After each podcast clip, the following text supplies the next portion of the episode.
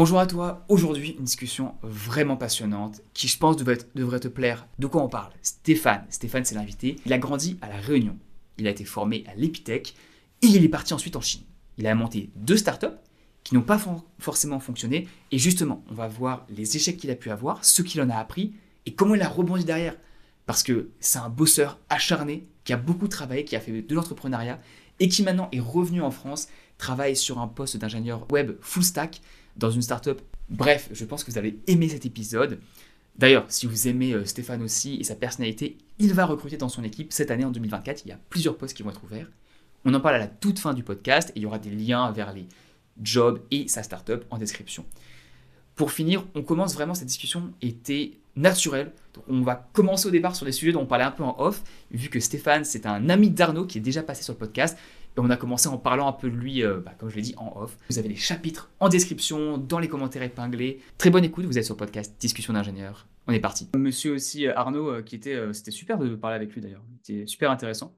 Ouais, Arnaud, je pense qu'il a un côté humain qui est, qui est incroyable. Enfin, c'est, c'est vraiment une personne agréable. Quoi. C'est, tu te sens bien en sa compagnie, tu te sens encouragé, tu te sens toujours il est toujours positif en fait si tu veux quoi. Il...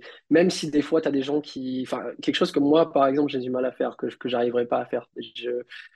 il, sait toujours tourner ses phrases ou trouver un moyen d'expliquer aux gens que ce qu'ils font c'est pas bien mais de la bonne façon tu sais. Ça c'est super dur à faire en tant que manager. Euh, et moi je suis un peu euh, brut de fonderie quoi. Genre euh, je dis les choses telles qu'elles sont et je dis des faits en fait. Je suis pas je, suis un peu comme ça, c'est dans mon caractère, si tu veux. Et parfois, c'est bien, parfois, c'est pas bien. En fait, ça dépend de la personne que tu as en face. Et lui, en fait, il est vachement capable de s'adapter euh, par rapport euh, au public qu'il a et à, changer sa façon de, tourner ses phrases. Et euh, il est assez fort pour ça. c'est pour ça qu'il est, qu'il a fait une carrière d'ailleurs de manager et que moi, ce sera certainement pas enfin, c'est pas le pass où, j'ai plus une carrière de leader entre guillemets, je pense, que de manager à proprement parler. Mais lui, il est, vraiment très bon pour ça. Ouais.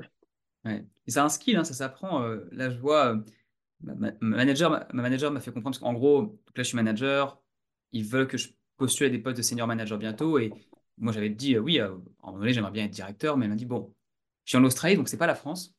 Je le sais, hein, je me suis quand même pas mal adapté en 10 ans. Donc, il y a, cette confrontation, on ne peut pas se permettre de faire ça du tout. Ça ne marche pas du tout ici. Euh, il y a l'effet boomerang qui, en fait, tu penses que ça marche pendant six mois, un an, et au bout de deux ans, tu te fais virer, tu ne comprends pas et plus personne ne te parle. Et tu n'as aucune idée de pourquoi. Et en fait, c'est à cause de ce que tu as fait avant et du fait que tout le monde se parle. C'est un très petit mm. milieu et les gens jouent au golf ensemble, ils connaissent leur belle. Enfin, ils se connaissent tous. Hein, et j'ai vu des gens se faire virer, mais excellents ingénieurs français, mais malheureusement, qui n'ont pas réussi à, à comprendre que c'est des choses, ça ne se, se font pas ici. Euh, et bah, c'est un peu pareil en Asie, en fait. Hein. Euh, Alors en Asie, je pense qu'il y a peut-être plus le côté perdre la face, mais on va y revenir. Et Eva m'a dit euh, Exactement.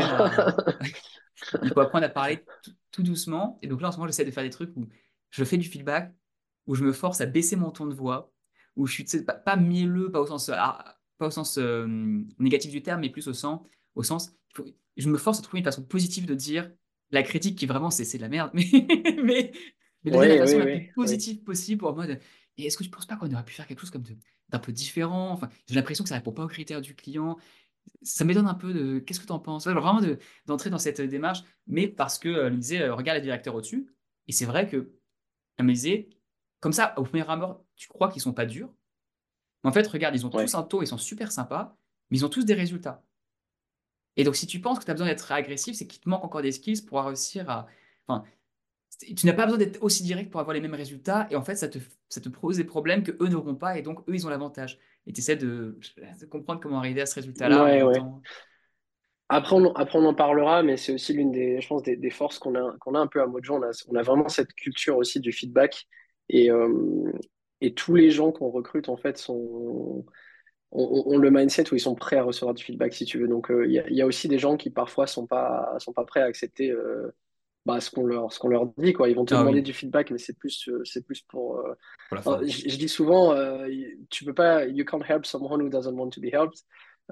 et bah, c'est, un peu ça. Et je pense que l'un des mindsets qu'on, qu'on veut à Mojo, c'est des gens qui qui n'ont pas peur de prendre du feedback, qui sont capables de reconnaître leurs erreurs avec beaucoup d'ownership. moi, par exemple, quand, quand, je fais des erreurs, il faut absolument que. Enfin, c'est normal, je pense déjà en tant que leader de montrer que tu owns tes mistakes, mais euh, c'est euh, c'est aussi quelque chose qu'on recherche un peu chez tout le monde euh, dans, dans la boîte. Donc c'est quelque chose que j'apprécie beaucoup en tout cas pour cette culture dans à Mojo, de la culture du feedback. Et, et c'est vraiment ancré à tous les niveaux, tu vois, c'est vraiment ancré au niveau du produit, quand on, quand on fait des features, on prend le feedback utilisateur, mais il y a, il y a aussi en interne, on, on prend du feedback pour tout en fait. On organise des events, on fait du feedback, on... Vous êtes combien? Parce que en fait, c'est quand même assez typique de ce que je connais, hein, c'est un peu assez typique des entreprises. Voilà, c'est quand tu es petit en startup et que, faut, et que tout le monde bosse, que tout le monde a une valeur directe ajoutée sur le produit Ouais, final, c'est beaucoup plus, entre guillemets, simple d'avoir cette culture parce que déjà, tu peux sélectionner à foison au départ pour avoir que des personnes qui ont ah oui, cette d'accord. euh, truc-là. Mais dès que tu fais un truc at scale, donc là, je travaille au gouvernement en l'occurrence, euh, donc il n'y a pas que des, euh, il y a des gens, il y a beaucoup de gens très très bien. J'ai de la chance dans l'équipe IT, il y a vraiment des gens bons, meilleurs que ce que je pensais au départ. Donc ils peuvent prendre du feedback, mais tu peux pas faire ça. Bah, les- en général en IT ça va, mais avec les autres fonctions, tu peux pas forcément te permettre de faire ça parce que c'est pas les mêmes cultures justement. euh. Ouais, c'est sûr. Mm. Ouais, tout à fait, ça c'est euh, c'est clair. Euh, j'aimerais qu'on revienne un peu sur euh, ton parcours parce que tu as fait pas mal d'expériences à l'étranger. Euh, on va, toucher tout ce qui était en Chine hein, et à Taïwan. Mais est-ce que tu peux nous te présenter un peu au départ? On en a parlé en off avant, tu as grandi à La Réunion. Comment est-ce que tu en es arrivé à faire un parcours donc à l'Epitech en, tech, justement? Tu peux aussi me faire le petit point sur pourquoi est-ce que c'est pas une école d'ingénieur, parce que j'avais entendu le nom de cette école jusqu'à présent et j'étais persuadé que c'était aussi une école officiellement d'ingénieur. Pas pourquoi c'en est pas une. Ouais, ouais, Mais n'a euh, pas le est-ce que titre. euh, ouais, il n'y a pas le titre d'ingénieur. Ouais. c'est bref. Ouais, euh, mais je peux, je peux t'expliquer pourquoi après, ouais, mais ouais, ouais, mais commençons, euh, commençons un peu au début. Donc toi, tu es à La Réunion, tu as grandi là-bas. Euh, quel est un peu ton background euh, et qu'est-ce qui t'a fait en- avoir envie bah, de travailler justement dans, dans la tech? Tu as l'air d'avoir commencé assez tôt. ouais. Euh, bah, moi c'est Stéphane, donc euh, je vais bientôt avoir 35 ans, 35 ans la semaine prochaine.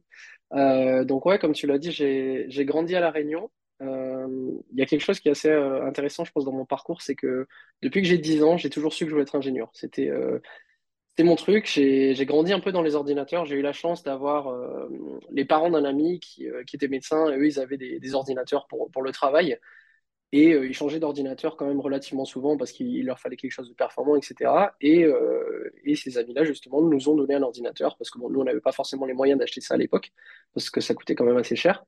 Et euh, le premier ordinateur que j'avais eu, euh, il me semble, si je me rappelle, c'était un Macintosh euh, à l'époque. Bon, voilà, c'était dans les années 90. hein. Et j'ai commencé à bidouiller, enfin voilà, à jouer un peu avec, les logiciels, de façon très, très naïve, hein, à 6, 6, 7 ans déjà sur l'ordinateur.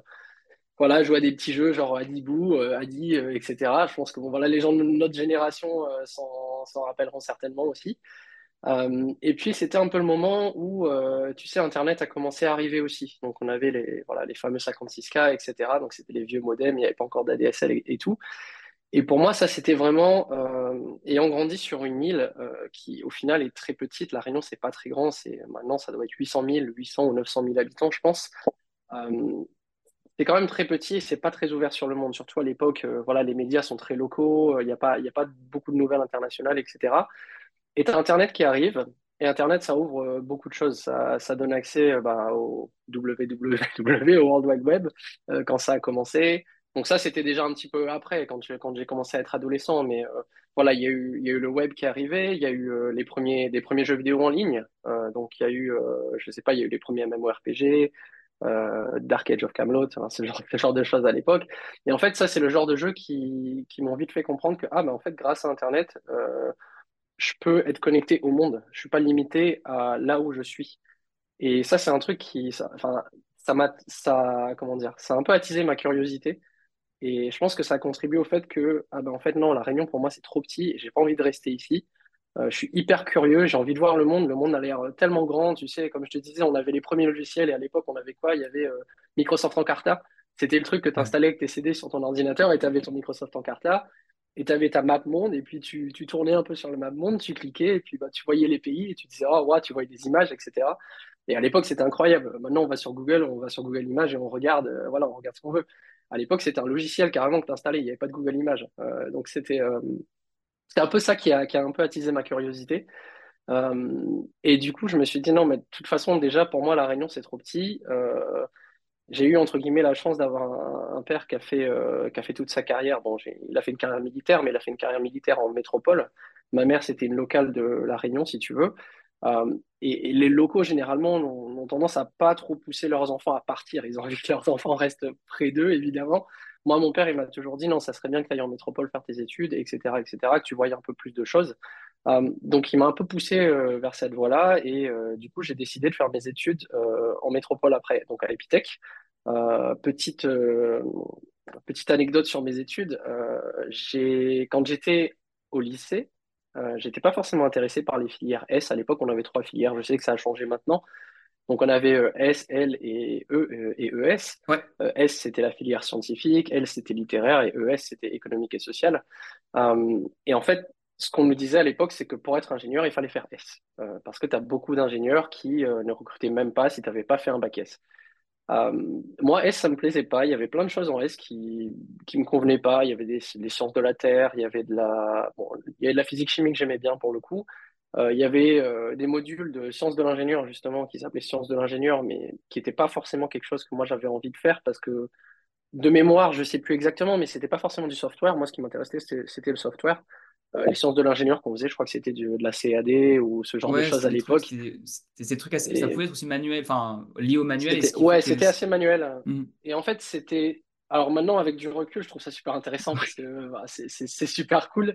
Mais en tout cas, à l'époque, ça m'ennuyait, ça m'intéressait pas du tout. Je me disais, non, mais en fait, euh, par rapport à ce que moi je fais chez moi sur mon ordinateur, parce que j'ai commencé à peu près euh, vers 15 ans à être un peu curieux justement avec le web, euh, à vouloir faire des sites web euh, par moi-même, en fait, je me dis, ah bah tiens, moi aussi, je, vais apprendre à faire ça. Euh, donc j'ai un peu commencé vers 15 ans à, un peu explorer avec PHP, etc., faire des, faire des pages dynamiques, etc.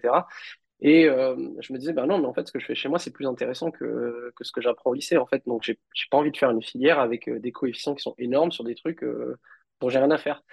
Et, et, pareil, les maths à l'époque, j'aime bien les maths, mais j'aime bien les maths appliquées à quelque chose. J'aime pas la, partie vraiment l'aspect théorique, à faire que de la théorie et euh, à pas voir à quoi ça sert en fait. Et, euh, moi, je fonctionne beaucoup comme ça. Donc au final, euh, je me suis dit non, mais je vais faire ES parce que l'économie, ça me parlait beaucoup plus, c'était beaucoup plus appliqué, appliqué au monde dans lequel on vivait, ça me parlait beaucoup mieux. Et les maths en économie, c'était vachement. Enfin voilà, on apprenait, c'est bête, hein, on apprenait à faire des taux de croissance, on, faisait un peu de proba, on faisait des stats, etc. Et je me disais, bah, en fait, ça c'est trop bien. C'est, enfin, je travaillais avec de la data et tout, je trouvais ça super cool. Donc en fait, j'ai fait éco. Mhm. Euh, au début d'ailleurs, j'ai fait éco euh, option maths. Ça m'a pas plu du tout. J'ai changé, j'ai fait éco option anglais. Euh, au final, je, suis très content d'avoir fait éco option anglais parce que ça m'a beaucoup plus servi que éco option maths dans ma vie. Et, et, voilà, donc en fait, après, ben, forcément, j'ai voulu faire. à La Réunion, il y avait que Supinfo. Euh, Supinfo ne prenait que des bacs S, donc j'ai pas pu faire Supinfo et je me suis dit bon bah tant pis, je vais aller faire euh, fac d'éco. Donc j'ai fait j'ai fait deux ans de fac d'éco euh, pour au final me rendre compte que la fac bah, ça ça m'allait pas du tout, c'était pas du tout le type d'environnement. Euh.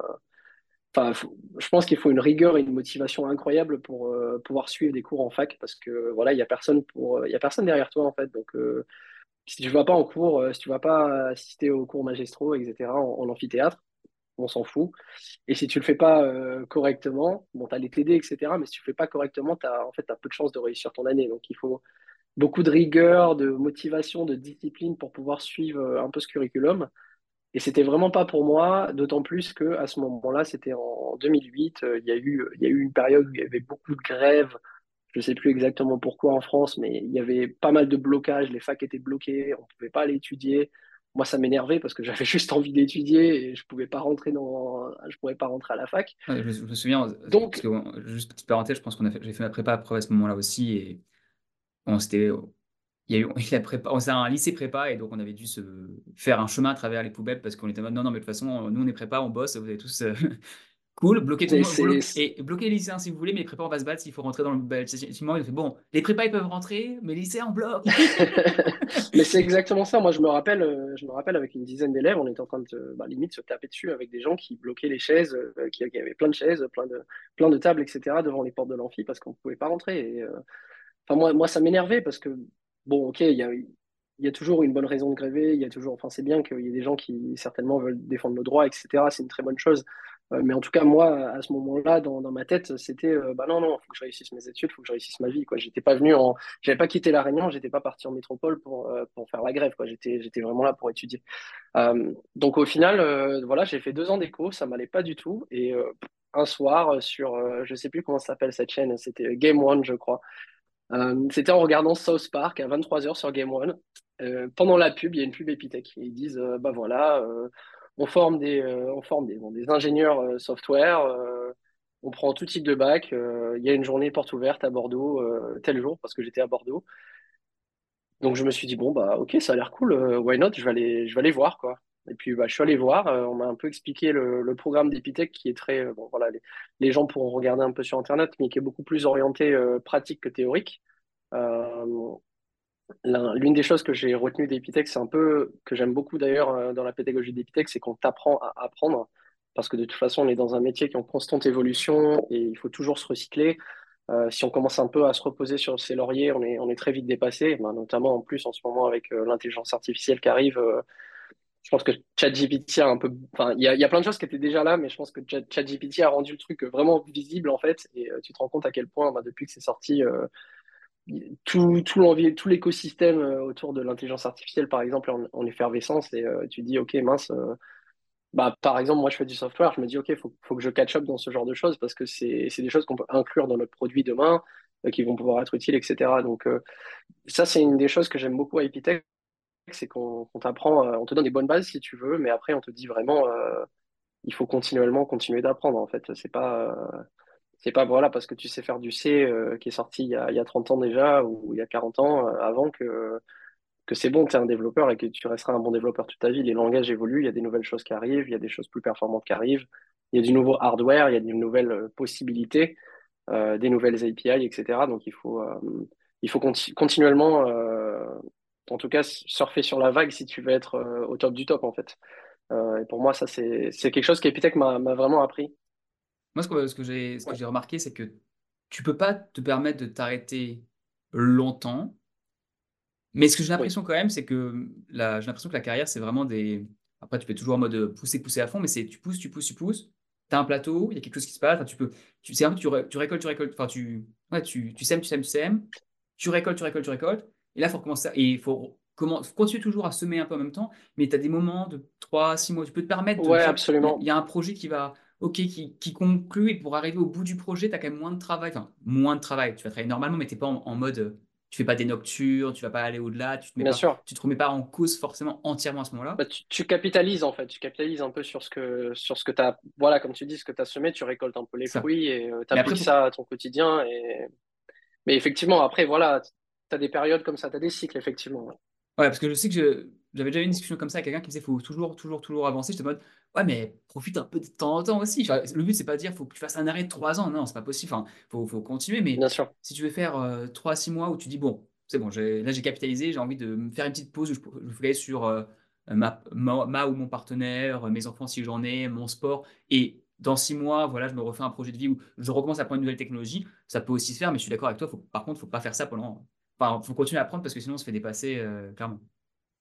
Ouais, alors ce que tu ce que tu dis est, est véridique et je vais donner un exemple pour illustrer un peu ça. Euh, en tout cas dans le web, moi c'était euh, je crois que c'était vers 2000, euh, 2013, 2014 euh, dans l'écosystème JavaScript, ça bougeait beaucoup.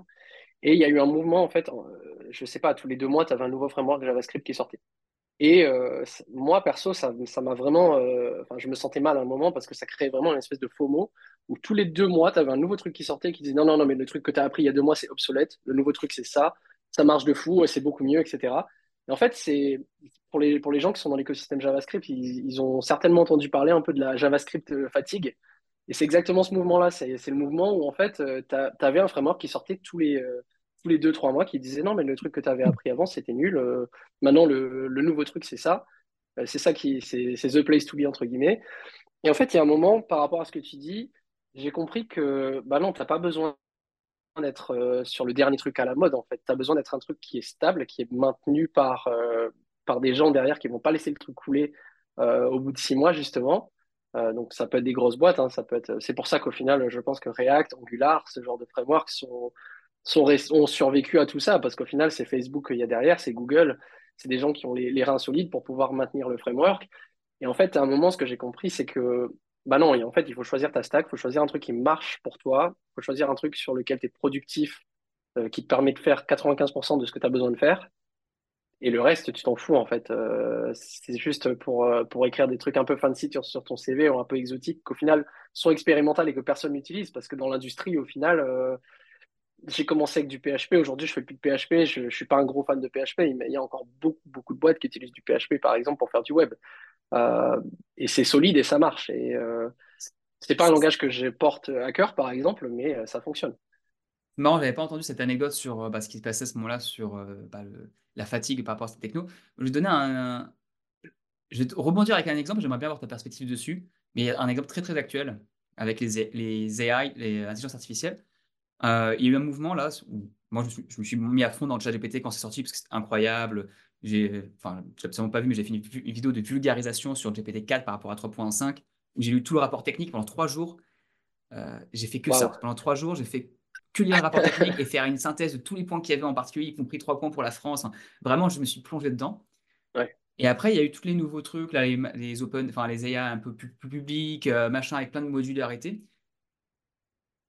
Et c'est un peu pareil que ce que tu disais. Genre, tous les deux mois, il y a un nouveau truc qui sortait, c'était la mode. Et j'étais en mode, non, moi, je vais rester sur ChatGPT parce que c'est énorme, ça marche, il y a plein de trucs à utiliser déjà, et je vais attendre. Et là, il y a, on est euh, huit mois plus tard, tu as les GPTs qui sont sortis, je sais pas, enfin, en gros, c'est des... Ouais, le store, ouais. Ouais, tu peux customiser ChatGPT. Ouais, tu peux créer GPT, ouais. Et, là, j'ai, bah voilà, regarde, j'ai attendu huit mois, je me suis mis à faire ça, c'est incroyable, j'en ai personnalisé certaines, et oui, il y a eu plein de trucs qui étaient meilleurs que ChatGPT pendant un mois, deux mois, mais vu que GPT, c'est un, un c'est le premier, ils ont beaucoup d'argent qui rentre et ils sont à fond, à fond, à fond, à fond. Oui, c'est pas forcément le plus performant, il va peut-être être 10% moins performant qu'un modèle spécifique sur une tâche particulière, mais il fait tout, ça marche, c'est ultra puissant. Enfin, quand tu sais l'utiliser, etc., avec tous les disclaimers par rapport aux hallucinations, mais ça marche trop bien. Et là, je suis en mode, bah non, moi j'ai fait ça, là je fais les GPTs, j'ai la version 4, je paye, je fais, ça fait les images, ça fait tout, et j'attends le prochain gap, et, et tous les autres trucs qui un peu sont en train d'émerger en AI, très bien, mais si ça marche, de toute façon, dans six mois, ça sera là. Donc je peux attendre six mois, c'est pas grave d'être six mois en retard, tant que tu as quelque chose qui marche. J'ai l'impression qu'il y a un peu un parallèle avec ce que tu disais. Ouais, et puis six mois, au final, c'est rien. En fait, euh, on, se met, on un stress permanent, mais en fait, on, peut relax. Tu vois, c'est un peu comme, je sais pas, un exemple dans le digital, enfin, dans, le, dans les social media. Tu vois, c'est un peu comme quand YouTube est sorti. Euh, tu avais des gens qui faisaient beaucoup de vidéos entre 2010 et 2015, qui ont fait beaucoup de. qui ont, gros leur, leur audience énorme en termes d'abonnés, etc. Et tu as toujours des vidéos en mode euh, ouais, euh, ok, est-ce que c'est trop tard de commencer un, channel YouTube en 2022 Est-ce que c'est trop tard de commencer un channel YouTube en 2023 Parce qu'il y a des gens qui font ça depuis 10 ans. Bah non, c'est jamais trop tard en fait. Il y a toujours un. Même si, comme tu dis, tu vois, même si ça arrive 6 mois après ou ce genre de choses, tu es, toujours, euh, toujours dans le game à partir du moment où tu arrives toujours à rejoindre le, le mm. train quand il est en route. Et, il y a, pour rebondir par rapport à ce que tu dis, euh, alors je ne sais pas si c'était un peu ta question. Moi, je pense que ChatGPT, par exemple, c'est très bien, mais comme tu dis, c'est très général. Très général. Euh, ça fonctionne plutôt pas mal. Là où, en fait, tu as besoin d'une AI plus performante, c'est quand tu peux faire quelque chose de vraiment très spécifique. Et euh, là, tu as des boîtes qui, justement, je pense, se démarquent. En fait, je pense que les gens qui vont essayer de reproduire GPT, ils vont lamentablement se planter. parce que ben voilà, ça, déjà ça nécessite des ressources incroyables. Euh, mais les gens qui travaillent avec de l'AI aujourd'hui et qui essaient, enfin les entreprises en tout cas, qui essaient de créer un business autour de l'AI, euh, je pense qu'elles devraient choisir un secteur de niche euh, qui est très ciblé sur une chose en particulier et faire cette chose très très bien, mieux que la compétition. Et c'est là où ils vont être capables de se démarquer. Nous, par exemple, on utilise une API qui est pour, du, pour faire du speech to text. donc, on utilise Gladia, qui est une boîte française. Hein je fais de la promotion hein, des, Français. Euh, et par exemple, on a étudié euh, pas mal longtemps euh, le marché à Mojo pour se dire, OK, quelle, quelle API on utilise en fait Parce que Google, ils font du, speech to text, mais par exemple, l'API de Google, tu te dis, bon, tu as tendance à te dire, bon, bah, Google, c'est les meilleurs. Hein. Enfin, ils, ont toute l'infrastructure qu'il faut pour entraîner les modèles, machin, etc. en fait, non, leur, leur speech to text, quand tu compares à des gens qui font que ça et qui sont vraiment spécialisés là-dedans, euh, bah, c'est nul en fait, c'est nul parce que c'est pas précis, c'est pas rapide. Euh, d'une langue à une autre, ça change, ça marche pas bien. Tandis que eux, ils font vraiment que ça. Donc euh, clairement, ils sont, ils sont au-delà des, au-delà des autres en fait. Hmm. Non, je, je, vois ce que tu veux dire. Euh, je te propose de fermer cette parenthèse et de revenir un peu sur tes expériences. Ouais, bien sûr. Ça, et c'est très intéressant. Hein. Tu as fait tes études donc à Epitech, tu as appris beaucoup de choses qui sont pratiques, tu as pu mettre en application beaucoup, itérer un peu, j'imagine. Mais tu me disais avant ça qu'en fait, tes premières expériences, là où tu t'es vraiment formé en termes professionnellement, oui, tu as fait des stages en France, mais tu es parti à l'étranger, tu es parti en Chine, à Taïwan. Est-ce que tu peux nous en dire plus sur ce qui, toi, t'a le plus marqué dans ton début de carrière? Peut-être comment s'est passé aussi le fait de partir là-bas, c'est pas anecdotique. Donc, comment tu t'y retrouves et qu'est-ce qui t'a le plus marqué sur ces expériences? Ok. Euh, alors, juste avant de, parler de mon parcours euh, en Asie, euh, je pense qu'il y a, il y a un moment de ma carrière qui m'a beaucoup marqué. C'était lors du dernier stage que j'ai fait en France. j'ai eu la chance d'avoir une personne qui était incroyable comme mentor. Enfin, en tout cas, lui se jugeait pas forcément incroyable. Il trouvait que c'était normal ce qu'il faisait à l'époque. mais c'était quelqu'un qui avait un peu, moi je sais pas, je devais avoir 22 ans ou 23, 22 ans à l'époque, et puis lui il en avait 10 de plus. Mais c'était vraiment quelqu'un qui m'accompagnait dans mon stage. Il me disait, voilà, tu es, en stage pour apprendre, tu pas en stage juste pour faire de la prod comme tu fais dans beaucoup de boîtes. Et euh, OK, on te laisse dans ton coin et on te donne un sujet et tu travailler là-dessus. Euh, quand j'envoyais mon code le soir, j'arrivais le matin, euh, j'avais un, email qui récap, un récap de tout le code que j'avais envoyé la veille, qu'est-ce qui allait pas, qu'est-ce qu'il fallait faire pour que, qu'est-ce que je devais améliorer, etc. Donc déjà tous les jours, j'avais un petit peu tous les jours, j'exagère pas, pas tous les jours, mais euh, de façon assez régulière, j'avais un email qui m'expliquait euh, qu'est-ce que je faisais pas bien, qu'est-ce qu'il qu'est-ce fallait que je fasse. Euh, il y a un matin, j'arrive au bureau, je, je vois il y a trois, il y a trois bouquins sur mon bureau, et je lui dis mais c'est quoi ça? Il me fait ben hier tu as fait des trucs, c'est pas bien du tout, il faut que tu lises ces bouquins. Et je lui ai dit, ok, ben, je les lirai ce soir. Il me dit, non, non, tu commences pas à tu commences pas à travailler tant que tu les as pas lus. Tu les, tu les lis maintenant, tu prends sur ton travail si tu veux, mais tu lis ces bouquins. Et après, tu me fais un résumé, tu me dis euh, qu'est-ce que tu en as appris. Quoi. Euh, et, pour moi, ça, c'est incroyable, en fait, d'avoir quelqu'un comme ça qui te dit. Euh, enfin, à l'époque, je n'avais pas compris pourquoi c'était ces bouquins. Maintenant, j'ai compris. maintenant, j'ai compris pourquoi il voulait que je lise ce bouquin-là en particulier, ce bouquin-là, ce bouquin-là. Par rapport aux erreurs que, que je faisais. Mais du coup, j'ai trouvé ça quand même incroyable parce que je me suis dit. mais, et je lui ai dit, même à la fin de mon stage, c'est vraiment super ce que tu m'as appris. Et en gros, l'école m'a appris à, à, faire de la programmation. Euh, lui, il m'a appris à travailler dans un environnement professionnel et à, et à scale, en fait, à utiliser mes skills dans, sur un vrai produit, euh, sur, euh, dans, dans l'industrie, en fait. Lui, il m'a appris à travailler dans l'industrie et c'était, c'était vraiment trop bien. Et lui, il m'a dit, bah non, mais c'est. Moi, j'aurais aimé, quand j'avais ton âge, avoir quelqu'un qui me dise qu'est-ce que je dois faire, qu'est-ce que je dois lire, qu'est-ce qui, qu'est-ce qui est pas bien dans ce que je fais. Et, j'avais, aussi, je pense, c'est important de le dire parce que c'est un peu ce que je te disais tout à l'heure en off, c'est que euh, il faut aussi une volonté d'apprendre. Tu peux pas aider quelqu'un qui n'a pas envie d'être aidé. Donc moi, j'avais envie de, moi j'étais une éponge en fait. J'avais envie d'apprendre. Cette personne-là, c'est pour moi c'était un vrai mentor. Euh, j'avais beaucoup de respect, j'avais beaucoup d'admiration pour lui. Et je me disais punaise, en fait, euh, bah, j'ai envie d'être comme lui. J'ai envie d'être. Pour moi, il était super fort. Moi, j'y connaissais rien encore et ce qu'il faisait, c'était impressionnant. Donc j'avais envie d'être comme lui. et, ça, ça, ça a pas mal marqué ma carrière parce que ça m'a mis ça m'a mis dans un bon frame, en fait, si tu veux, pour, euh, pour commencer vraiment professionnellement ma carrière en Asie cette fois-ci après. Euh, c'est incroyable. C'est, euh, je vois le temps qui passe, donc je vais pas aller sur une anecdote perso dessus, mais ça, fait beaucoup écho à une chose qui s'est passée sur mon un de mes stages de césure. J'ai rencontré quelqu'un qui a eu un énorme impact sur moi aussi. Pas, pas exactement dans le même domaine, parce que j'étais à ce moment-là, c'était pas du code que je faisais, mais c'était du construction, plateforme pétrolière, mais un mec incroyable aussi qui m'a pris sous son aile et qui, qui m'a permis d'avoir la bonne trajectoire derrière. C'est-à-dire que j'ai hésité à une période où tu te poses beaucoup de questions sur ce que tu veux faire, etc. Oui, exactement. Même moi sur moi-même, sur ce que, quel type de personne je voulais être, et j'ai vu quelqu'un qui était bien et qui était heureux dans sa vie, en fait. Et j'avais pas forcément vu quelqu'un qui. Sais, pas, pas on dit toujours, enfin, je sais pas, moi j'avais des images un peu bizarres quand j'étais jeune, mais on voyait requins qui sont successful, genre à Wall Street, machin, et tu voyais jamais quelqu'un de. et les gens bien qui se faisaient marcher un peu dessus.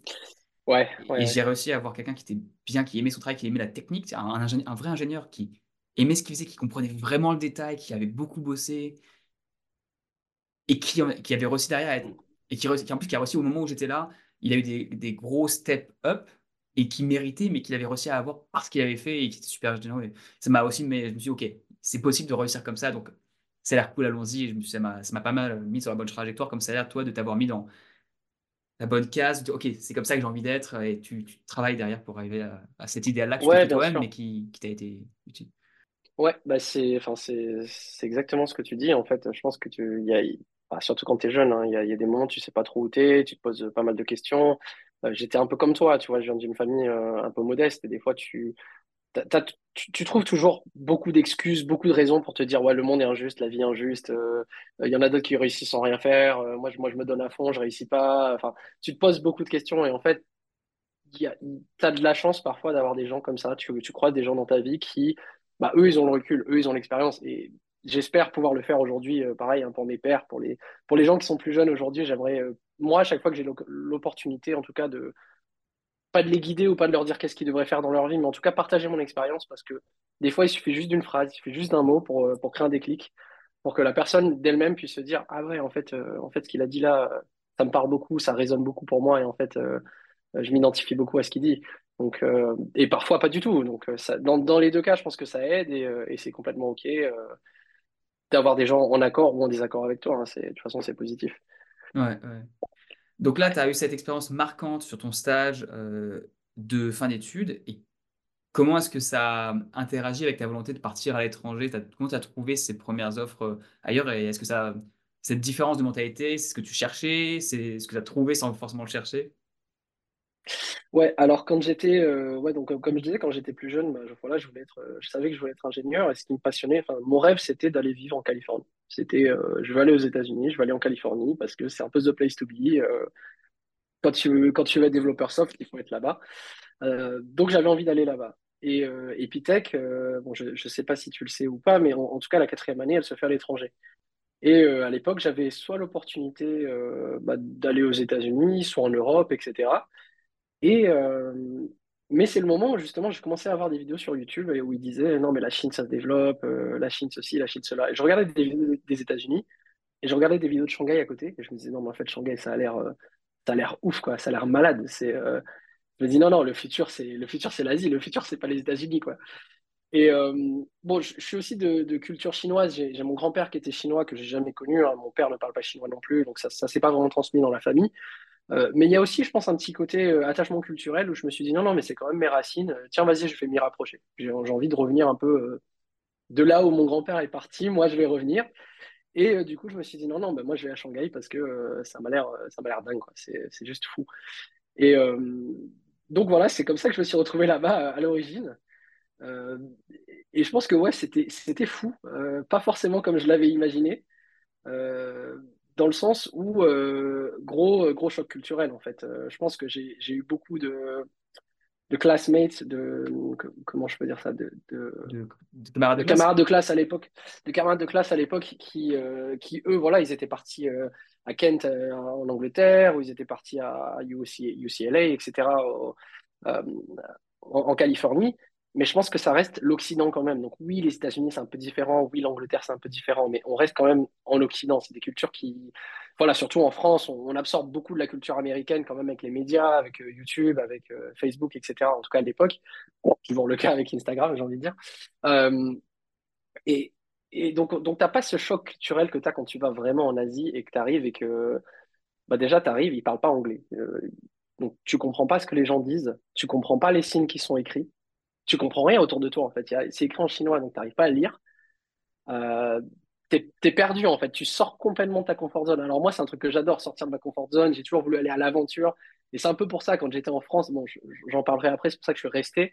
Euh, mais genre là, j'étais, paumé en fait. On s'est retrouvés, euh, on était un petit groupe de 30 euh, 30 Français là-bas.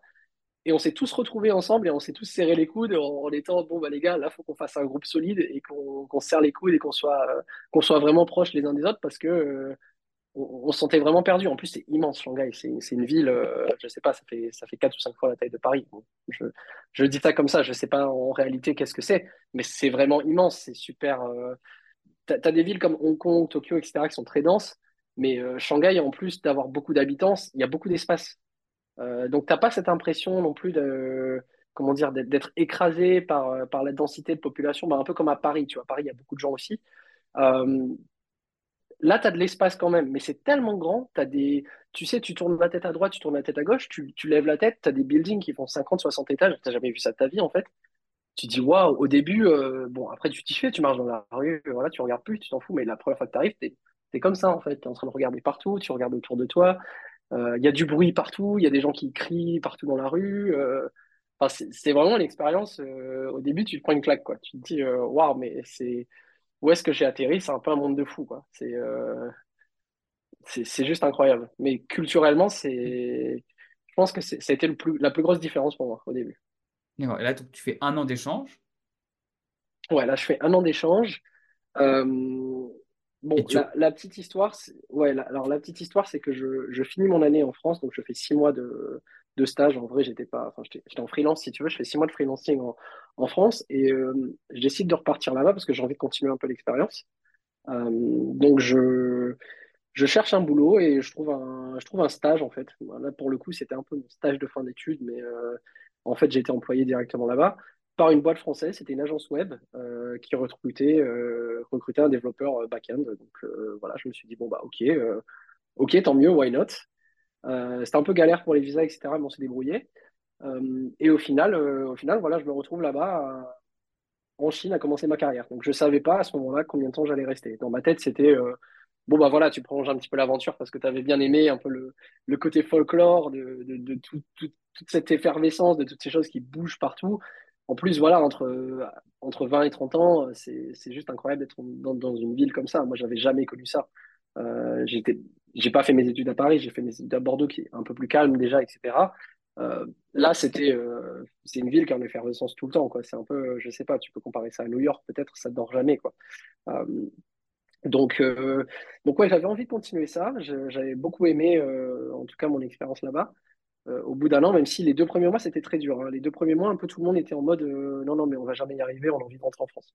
C'était, euh, on n'arrivait pas à s'adapter. Et puis, il y a un moment, quand tu commences, à- voilà, tu commences à prendre un peu plus confiance en toi, tu commences à, explorer un peu plus loin. Parce qu'au début, on avait même peur de prendre le métro, parce qu'on se disait, mais on, va, à tel endroit, comment on fait pour rentrer? On ne sait pas où on est. Tu sais, tu arrives en Chine en plus, il n'y a pas Google Maps, il n'y a pas tous ces trucs-là, parce que c'est censuré. Euh, Ah, donc, euh, donc, en fait, tous les outils que tu as l'habitude d'utiliser, bah, ils ne fonctionnent pas. Donc, tu es vraiment, OK, bah, j'ai le Baidu Map qui est le, qui est l'équivalent du Google Maps, du Google Maps euh, là-bas, mais c'est en chinois au début. hmm. Euh, donc après, bon, tu as, des bypass, tu as des VPN, ce genre de choses, mais au début, ton VPN, il, il marche pas forcément. Euh, de temps en temps, ça marche, de temps en temps, ça marche pas. Donc voilà, tu es vraiment euh, tout seul et tu dois te débrouiller. Et puis au fur et à mesure, tu prends la confiance et en fait, ça va. Euh, tu, tu finis par t'en sortir. Euh, donc au, final, voilà, je, repars là-bas et je me dis, bon, bah, je, prolonge un petit peu. Voilà, peut-être que je vais rester un an, deux ans, je sais pas trop quoi. Euh, donc euh, après, pourquoi je suis resté aussi longtemps? Forcément, j'ai rencontré quelqu'un avec qui je suis marié aujourd'hui, donc mon épouse est chinoise. On est, on est en France tous les deux maintenant, mais voilà, on s'est rencontrés là-bas et, et c'est pour ça qu'au final, j'ai, passé plus de temps que ce que je pensais à la base. Une bonne raison de rester et félicitations pour, euh, pour le mariage. Merci. Euh, et quand tu étais là-bas, donc tu as eu cette aventure où tu as commencé euh, en, en ingénieur front-end ou back-end, je sais plus, pardon, j'ai pas, j'ai pas noté à ce moment-là, Backend, ouais. back-end. Et, et tu me disais aussi, ça avait l'air intéressant, tu as, essayé de fonder, tu as été, il y a eu un côté entrepreneur. Tu as fondé deux entreprises euh, qui ont marché un peu, mais qui malheureusement ont, dû, ont pas perduré. Euh, Est-ce que tu peux nous en dire un peu plus? Parce que c'est intéressant, je trouve, d'avoir ce type d'histoire avec les rebonds qui vont avec. Les gens parlent très très souvent de leur succès euh, et pas forcément autant des choses qui n'ont pas marché autant qu'on l'aurait voulu. Euh, donc, est-ce que tu serais OK pour en parler un peu, pour partager les types d'expériences que tu as Ouais, à ce moment-là et ce que tu en as appris? Ouais, bah j'ai, j'ai beaucoup de choses à dire là-dessus, je pense, euh, notamment, no- notamment des, des échecs, comme tu dis.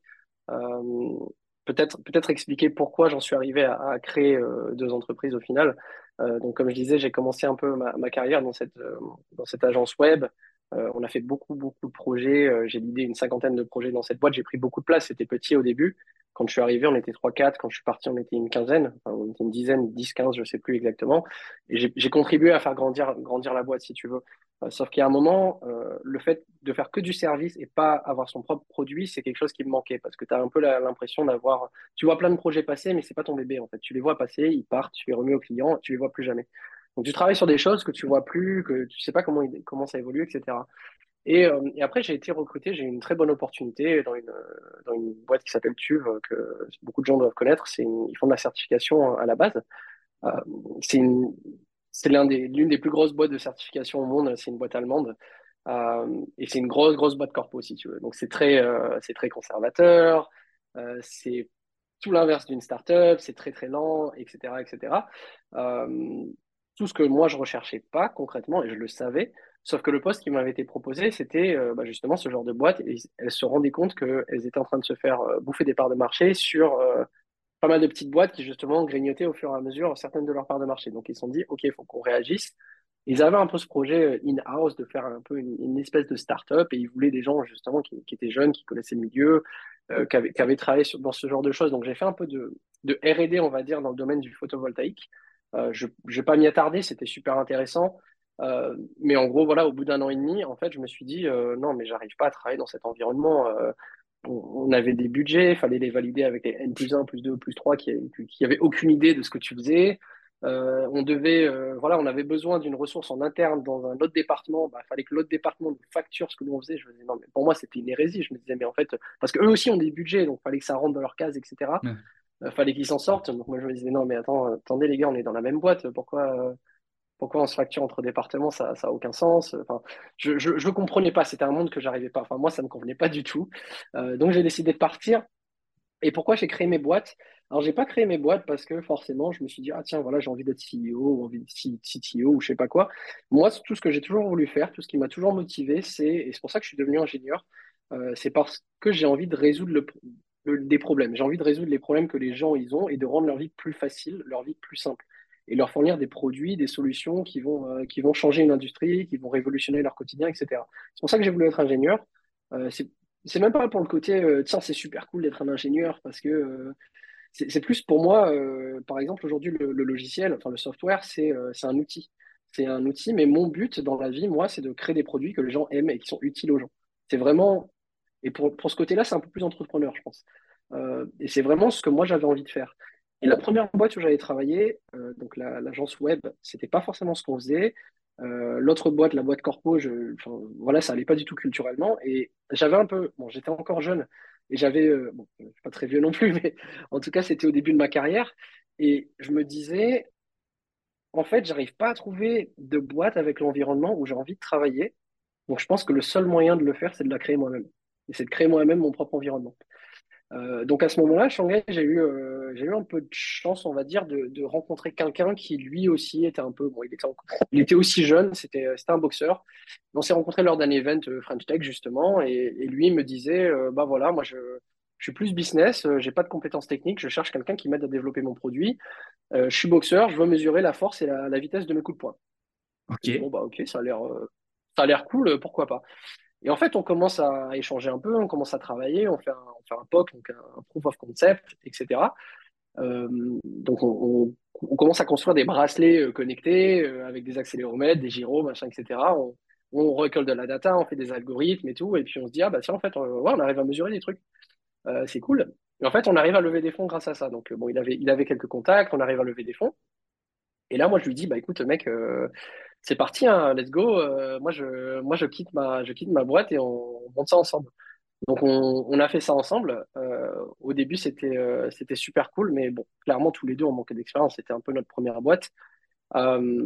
et je ne sais pas comment. Enfin, voilà. Je ne vais pas trop rentrer dans les détails de, de cette entreprise parce qu'au final, je pense que la deuxième entreprise que j'ai montée, j'ai un peu plus de learning. Mais en tout cas, à la fin, lui et moi, donc on a, on a construit un produit, on a fait pas mal d'événements. C'était euh, ce qu'on a construit au final, c'était quelque chose qui tournait autour du monde du fitness et pas que de la boxe. Parce que moi, je lui ai dit, écoute, c'est super ce que tu veux faire, mais pourquoi tu te limites à la boxe? On a un potentiel de malade parce que on a, commencé à réaliser qu'on pouvait euh, mesurer euh, tous les mouvements de fitness, donc les pompes, les squats, les jumping jacks, un peu tous les trucs de body weight, si tu veux. On était capable de les mesurer. Donc on s'est dit, non, mais en fait, il y a un truc à faire, et ce qu'on va faire, c'est euh, fournir du contenu de fitness sur des écrans géants. Et comme on est capable de mesurer, on est capable de gamifier l'expérience. Donc on a commencé à faire des, des, expériences de fitness, des exercices de, de, gamifier. Donc il y avait du, il y avait du 1v1, il y avait du, du des, des, équipes, enfin il y avait des jeux en équipe, il y avait des last man standing, il y avait de la coopération pour atteindre un goal en particulier. Donc honnêtement, d'un point de vue produit, c'était, euh, je pense pour moi, c'est le, le, produit le plus amusant et le plus, euh, le plus prometteur sur lequel j'avais travaillé. C'était incroyable. En tout cas, j'avais la fierté d'avoir construit euh, bah, tout, le produit, quoi. Euh, vraiment de, et qu'est-ce, A à Z. Ça, ça ce qui a fait que ça s'est arrêté Parce que déjà, première chose, vous avez peu d'expérience, mais mine de rien, lever des fonds quand vous n'avez pas d'expérience en tant qu'équipe de founder, c'est super rare. Enfin, c'est c'est pas, Ouais, pas du tout ouais. donné. Enfin, en général, on fait un ou deux projets avant de pouvoir enfin avoir compris comment ça marche et que les gens nous font confiance. Euh, donc, c'est vraiment pas du tout donné. Et, mais, qu'est-ce qui, même si on n'est pas forcément entré dans les détails, puisque la deuxième expérience semble être plus pertinente, mais qu'est-ce qui a fait que ça n'a pas marché autant que vous vouliez au final? C'était la rentabilité pure, c'était euh, le market fit que vous- n'était pas là, vous l'avez revendu peut-être? Alors, il y a, il y a eu deux choses euh, principalement. Je pense que la première chose, c'est euh, la solution qu'on vendait était trop chère et il n'y avait pas assez de ROI. Donc, en fait, nos clients, c'était les gyms et on devait leur vendre des écrans qui faisaient à peu près, euh, je sais pas, 12 mètres sur 3 mètres, enfin, des écrans qui étaient énormes et juste les écrans, ça devait coûter 12 000 ou, euh, 12 000 ou 15 000 euros euh, pour au final euh, remplir des classes de fitness avec euh, un maximum de 12 personnes. Euh, moi, j'ai commencé après pour le fun et pour comprendre un peu notre industrie à être coach dans une gym, pour, la petite anecdote, parce que j'avais envie de comprendre en fait comment les gens euh, fonctionnaient. Donc, je suis devenu personal trainer, je suis devenu euh, Les, Les Mills, euh, RPM euh, coach, etc. Pour vraiment comprendre en fait comment ces, ces fitness classes ça, fonctionnait et qu'est-ce que les gens cherchaient. Et c'était super valuable pour, pour moi, c'était, c'était d'ailleurs très cool. En, plus, j'a- j'adore le sport, donc euh, c'était un peu allié ma passion à, à mon métier, donc j'adorais ce que je faisais. Euh, et en fait, je me suis rendu compte d'un truc très simple, c'est euh, quand tu compares les Mills qui vendent une licence ou quand tu compares des trucs comme Zumba, etc., où ils vont vendre dans une gym une licence, je sais pas, à 3000 euros, et ils font rentrer, ils n'ont pas besoin de matériel dans la classe, ils ont juste besoin d'un coach, et tu mets 25 personnes dans une salle, bah forcément, c'est dur à pitcher notre, euh, notre solution euh, à ces gyms-là, quoi.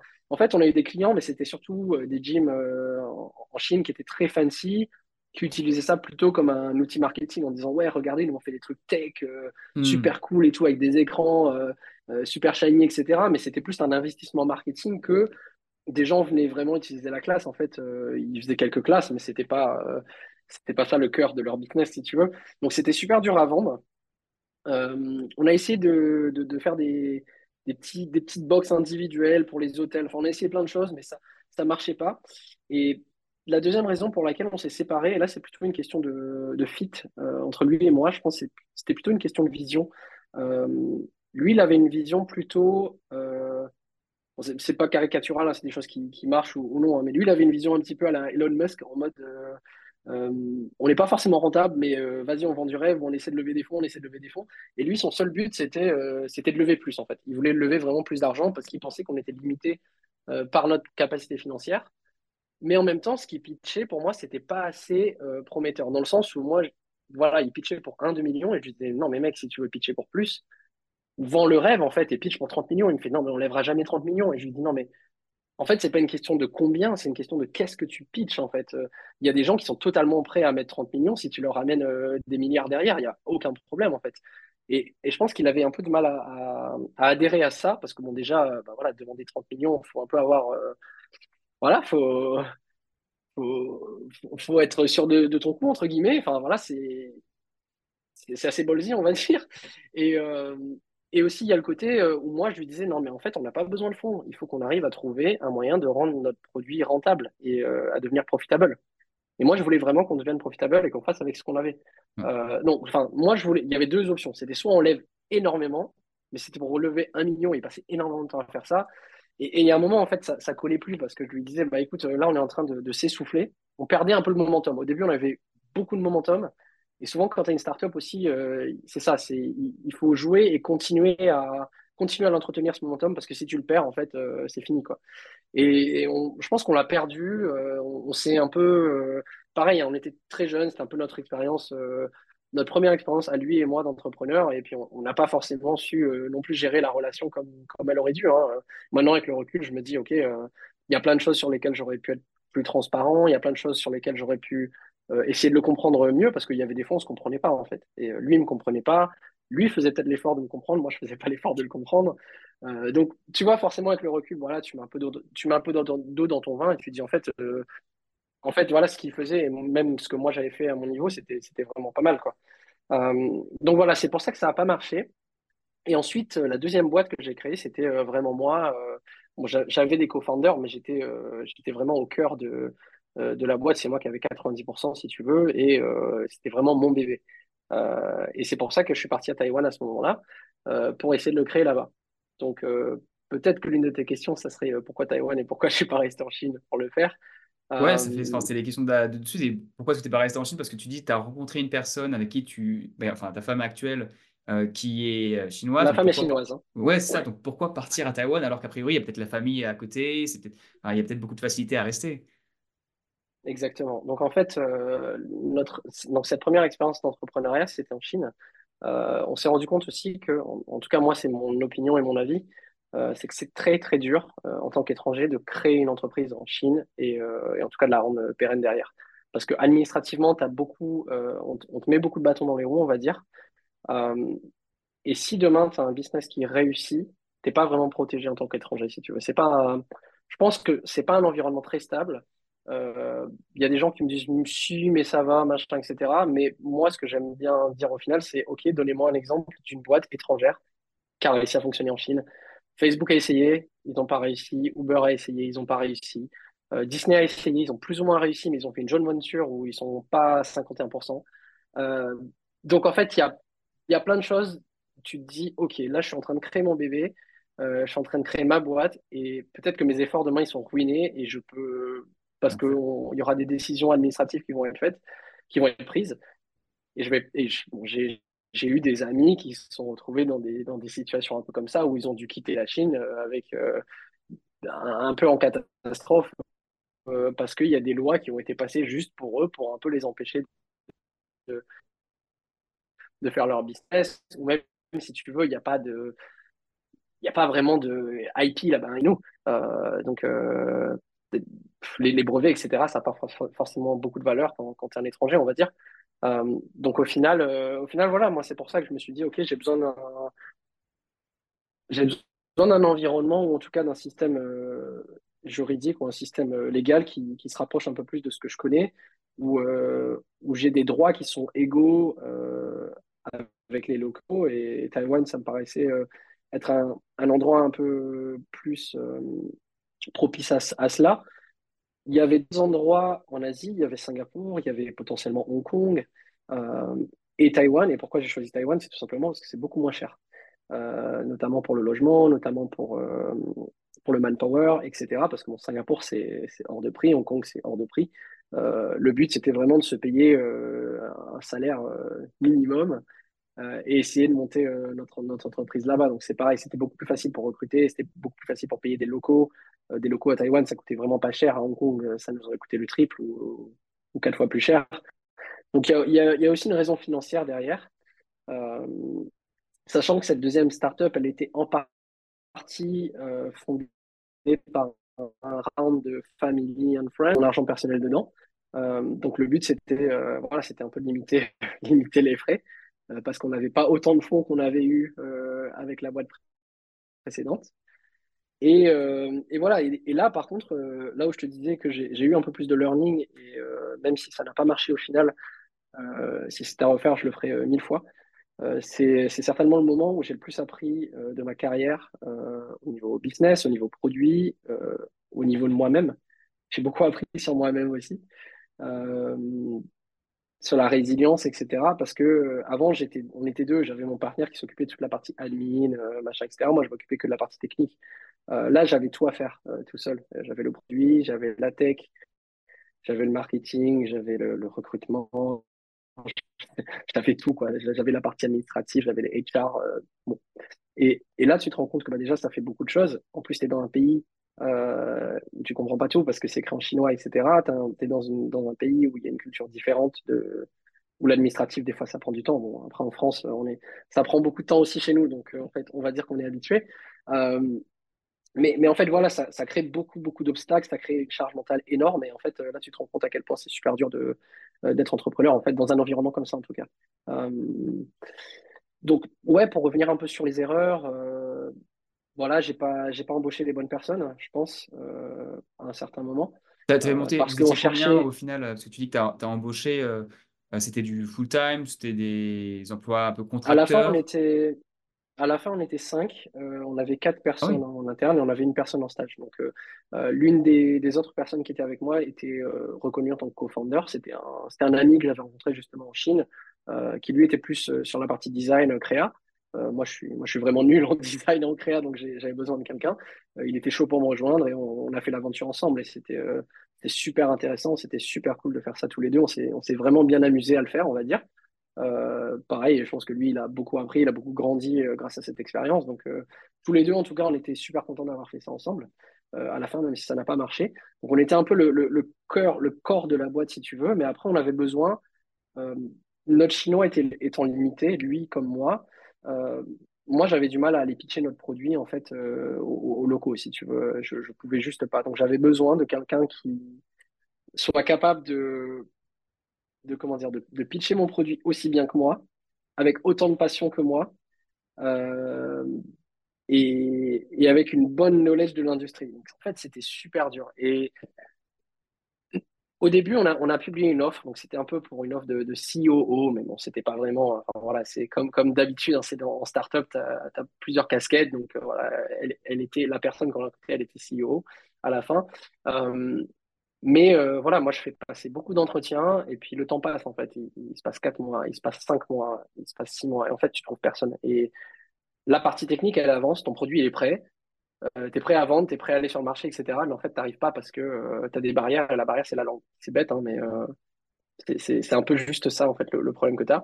Et tu te dis, non, mais on a besoin de quelqu'un qui soit la figure, entre guillemets, locale de la boîte, quoi. Je veux dire, et tu voulais pas vendre à super... l'international en anglais, genre justement pour les, aux États-Unis ou en Angleterre depuis euh, Taïwan, c'était pas possible? C'était euh, un produit physique Ouais, alors, ouais, c'était en fait c'était une plateforme O2O euh, où on permettait tout ce qui était salon de coiffure, massage, eyelash, un peu tous les soins de beauté si tu veux, de proposer des créneaux à prix réduit pendant les heures creuses. Donc en fait tous ces salons-là, ils avaient des ils avaient des places vides dans leur euh, dans leur shop, donc ils perdent de l'argent. Donc ce qu'on voulait, c'était de les connecter avec les clients qui voulaient payer moins cher et remplir leur salon pendant ces heures creuses. Concrètement, c'était le produit qu'on faisait. Donc il fallait, euh, c'était un peu le problème aussi, tu sais, de, la, poule et euh, chicken and eggs entre guillemets, parce que tu te dis, si tu n'as pas assez de suppliers, les gens vont pas venir sur ta plateforme, mais si tu n'as pas assez de gens, bah, les suppliers ils te disent, bah, pourquoi je vais être sur votre plateforme? Euh, donc, les gens n'ont pas trop eu mal à les faire venir, mais au début, c'était dur, en fait, les suppliers, parce qu'il fallait les voir. Au début, on a fait du porte-à-porte, quoi. Après, on a compris que c'était pas, ça allait pas scale, c'était pas la bonne façon de le faire. Donc, ça, pareil, c'est un learning.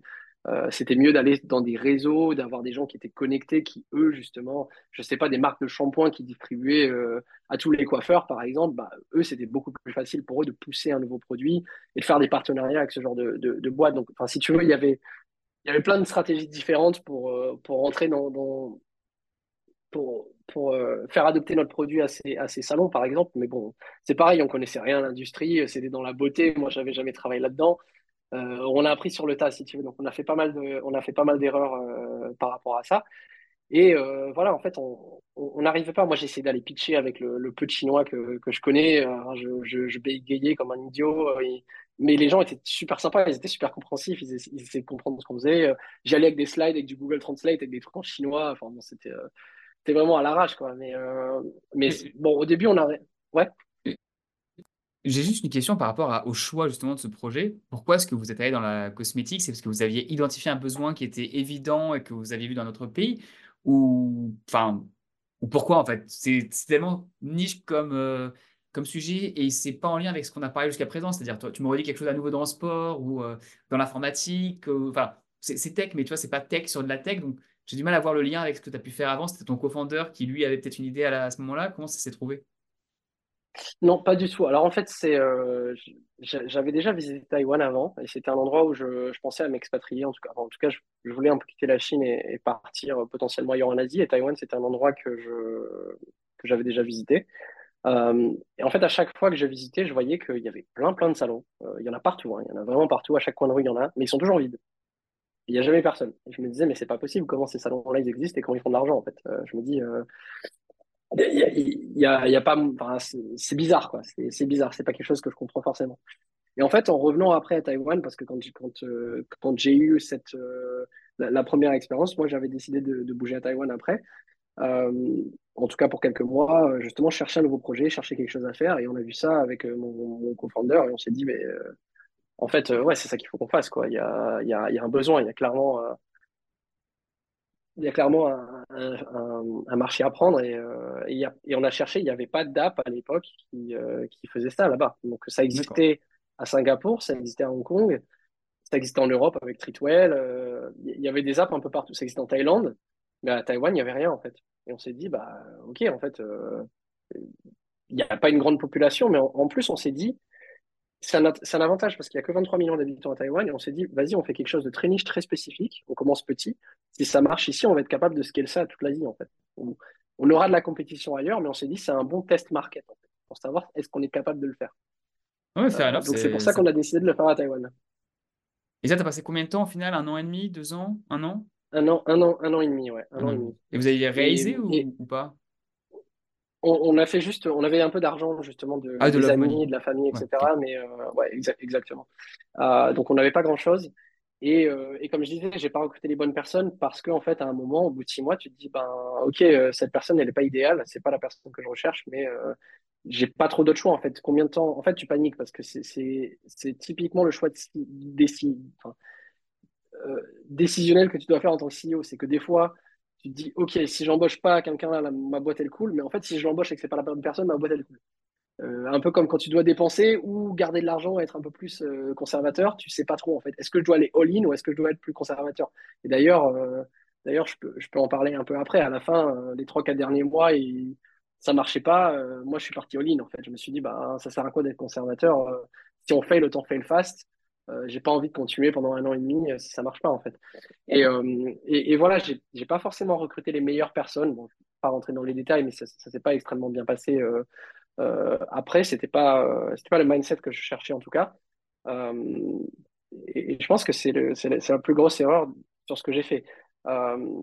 après, à, enfin, le, pro, le produit n'a pas marché à cause du Covid. Enfin, je pense que ça aurait pu Enfin, c'est dur à dire est-ce que ça aurait marché ou pas. On peut jamais prédire le, futur.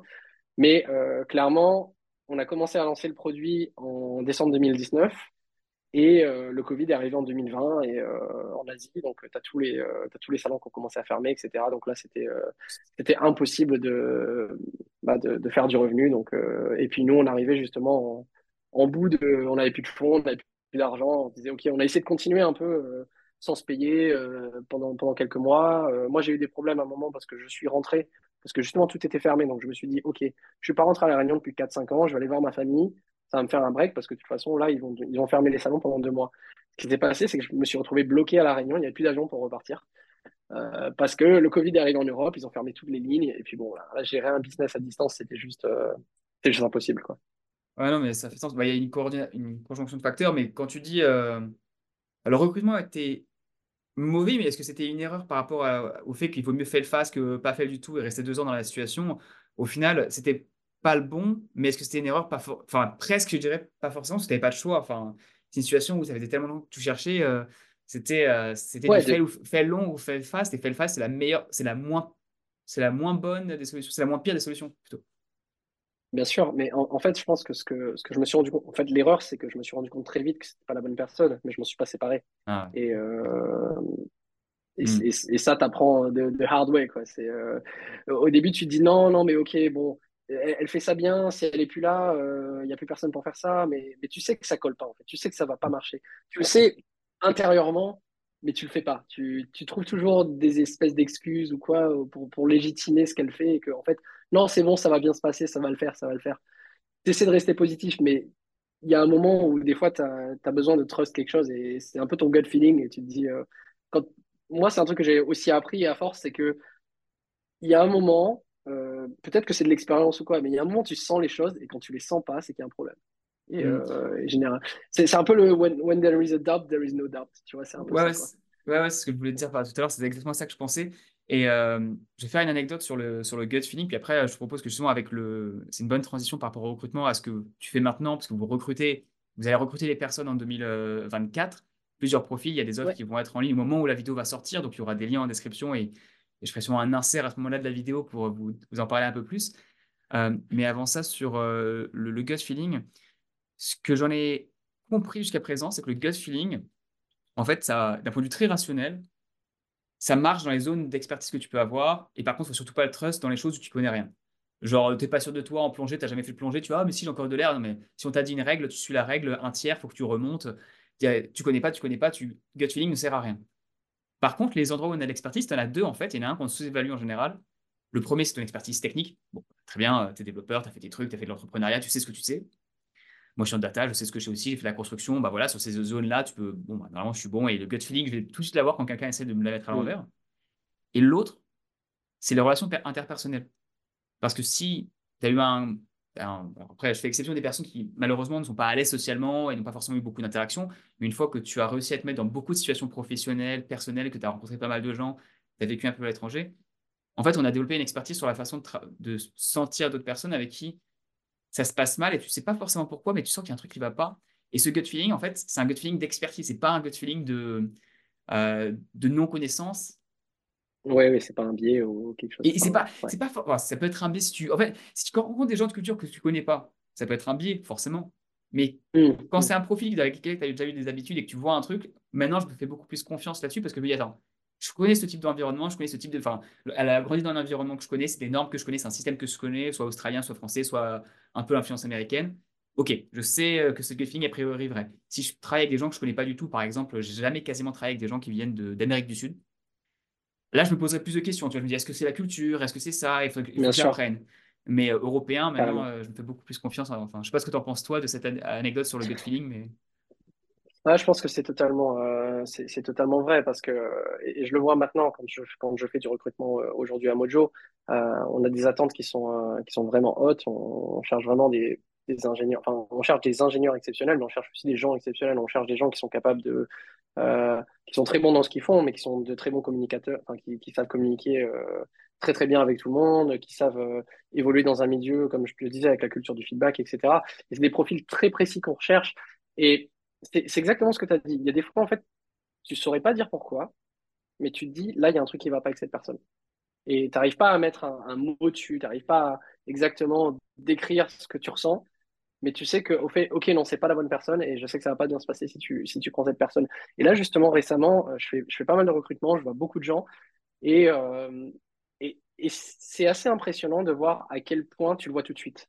Tu commences à avoir une discussion avec quelqu'un, tu le vois au bout de 5 ou 10 minutes et le premier call, le, screening call, tu es déjà capable de dire euh, ok, non, en fait, non, ça va pas le faire. Tu n'as même, pas besoin d'aller sur la partie technique, machin, etc. Tu sais déjà que le côté soft, le côté humain, euh, ça va pas le faire. Et euh, des fois, c'est l'inverse. Des fois, ça se passe hyper bien.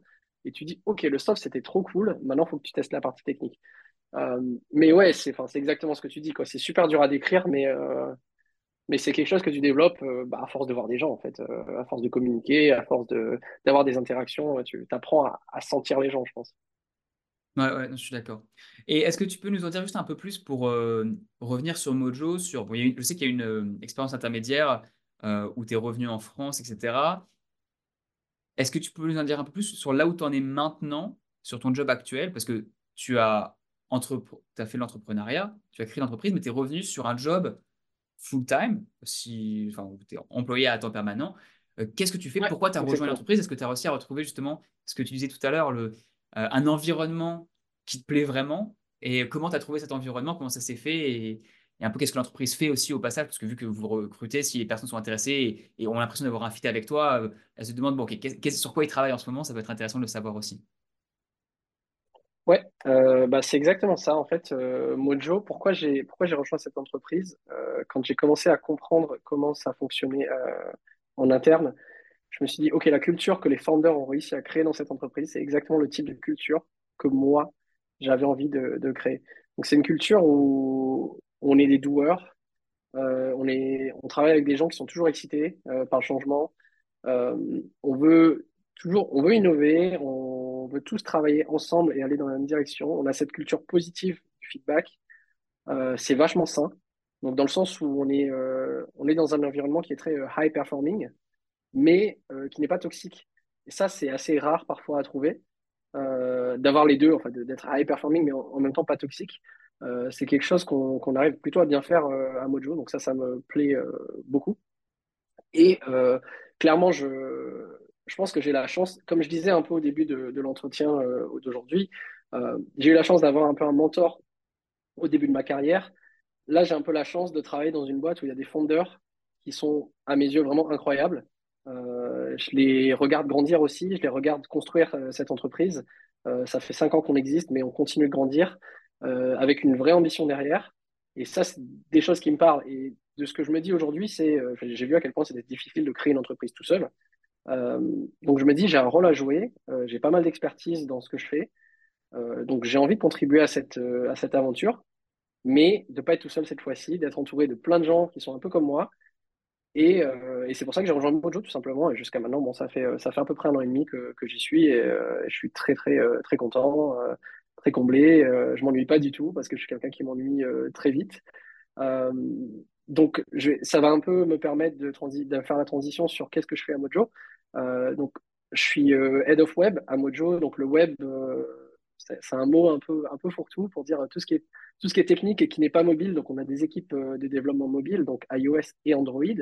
Euh, et euh, un peu, j'ai envie de dire le reste, donc tout ce qui va être cloud, infra, SRE, base de données, front-end, back-end, monitoring, etc. Tout ça, ça tombe un peu dans mon département. bien sûr, moi j'ai une expertise assez horizontale un peu sur toutes ces choses, donc ça me plaît parce que être vertical que dans un seul truc, je m'ennuierais certainement. Et, et c'est pas le type de poste où, où j'excellerais. Donc, je suis, assez bon là-dedans, je pense. Et, ça me convient beaucoup. Mais bien évidemment, je suis tout seul pour faire tout ça. Donc, euh, je peux pas tout faire tout bien. Euh, le but, c'est de faire grandir l'équipe. Donc, on est en train de recruter. On a recruté quelqu'un récemment euh, et on va certainement recruter encore trois, trois personnes d'ici un an, un an et demi. Le prochain poste que l'on recrute, comme, euh, comme je te disais tout à l'heure, ça va être un poste pour euh, un moteur de rendu sur le web. Euh, donc c'est en anglais, nous on appelle ça Web Engine, donc c'est des compétences sur le web en tout cas, principalement WebGL, WebGPU. On va dire WebGPU, c'est un peu expérimental, c'est un peu le futur certainement du, du rendering, du, graphic computing sur, sur le web. et voilà, on cherche des gens avec ce type de profil. Euh, qui ont envie de, joindre une aventure, de rejoindre une aventure euh, ambitieuse euh, avec des gens non toxiques, comme je disais, avec des gens on peut apprendre de tout le monde à Mojo, c'est ça qui est, qui est impressionnant, c'est qu'il n'y a pas une personne, je pense, dans cette boîte, et, ça, c'est un truc par rapport à mes anciennes expériences professionnelles qui m'a vraiment marqué. Il n'y a pas une personne dans cette boîte avec qui tu peux pas apprendre des choses. Tu as toujours chaque personne est vraiment incroyable dans, un domaine en particulier ou dans plusieurs domaines. Euh, et, ça, c'est super enrichissant parce qu'on est tous vachement différents, on se complète tous un peu, on se challenge, on se pousse les uns les autres et c'est extrêmement positif en fait. Ah, c'est assez incroyable. Je sais que perso, les meilleures expériences que j'ai eues professionnelles, c'est quand j'avais une, bonne chaîne de commandes. Et j'ai eu de la chance, hein, j'ai réussi à provoquer et avoir des opportunités de travailler pour des gens qui étaient très bons, ou eux étaient très bons, les gens au-dessus étaient très bons, les gens autour étaient soit bons, soit très bon, soit normaux, mais genre avec une bonne attitude, donc qui fait que dans tous les cas, tu, peux enfin, il n'y a pas d'éléments négatifs qui, qui drag down, qui allaient euh, tirer vers le bas le groupe. Et quand tu es dans une équipe où il n'y a personne, si vous êtes tous, en plus, ils sont tous au moins très bons dans une chose, c'est encore plus, c'est encore mieux, mais déjà, c'est quand tu es dans un groupe où il n'y a aucune personne qui est moins un, qui va te tirer vers le bas, c'est déjà incroyable, ça te permet d'avancer. Et, je conseille, moi, ce que je conseille toujours, c'est les gens qui ont moins de 30 ans, c'est quand tu as moins de 30 ans, essaie de trouver des très bons boss. Et si en plus tu peux être dans un bon environnement, c'est super. Ouais, exactement. Et puis, euh, voilà, si tu veux, moi, un peu les, boîtes euh, que, j'avais rejointes euh, par le passé, quoi, enfin, sans, sans, me jeter des fleurs, j'avais toujours un peu l'impression, voilà, t'es, es the smartest person in the room.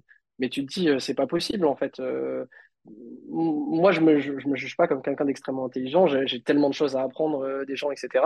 Et j'ai envie de travailler dans un environnement avec des gens comme ça autour de moi. Et j'arrivais pas à trouver ça. J'arrivais vraiment pas à trouver ça. Et en fait, Mojo, ça m'a prouvé un truc, c'est que ben non, en fait, c'est possible. Il y a, plein de gens comme ça. Et c'est trop cool d'arriver dans, une pièce avec euh, une effervescence de, connaissances, euh, avec des échanges super intéressants, euh, peu importe le type de conversation que tu as. Tu vois, ça peut être une discussion technique comme produit, comme sur du design, sur, sur, sur de la user experience, sur des, ça peut être sur n'importe quoi, ça va toujours être extrêmement intéressant.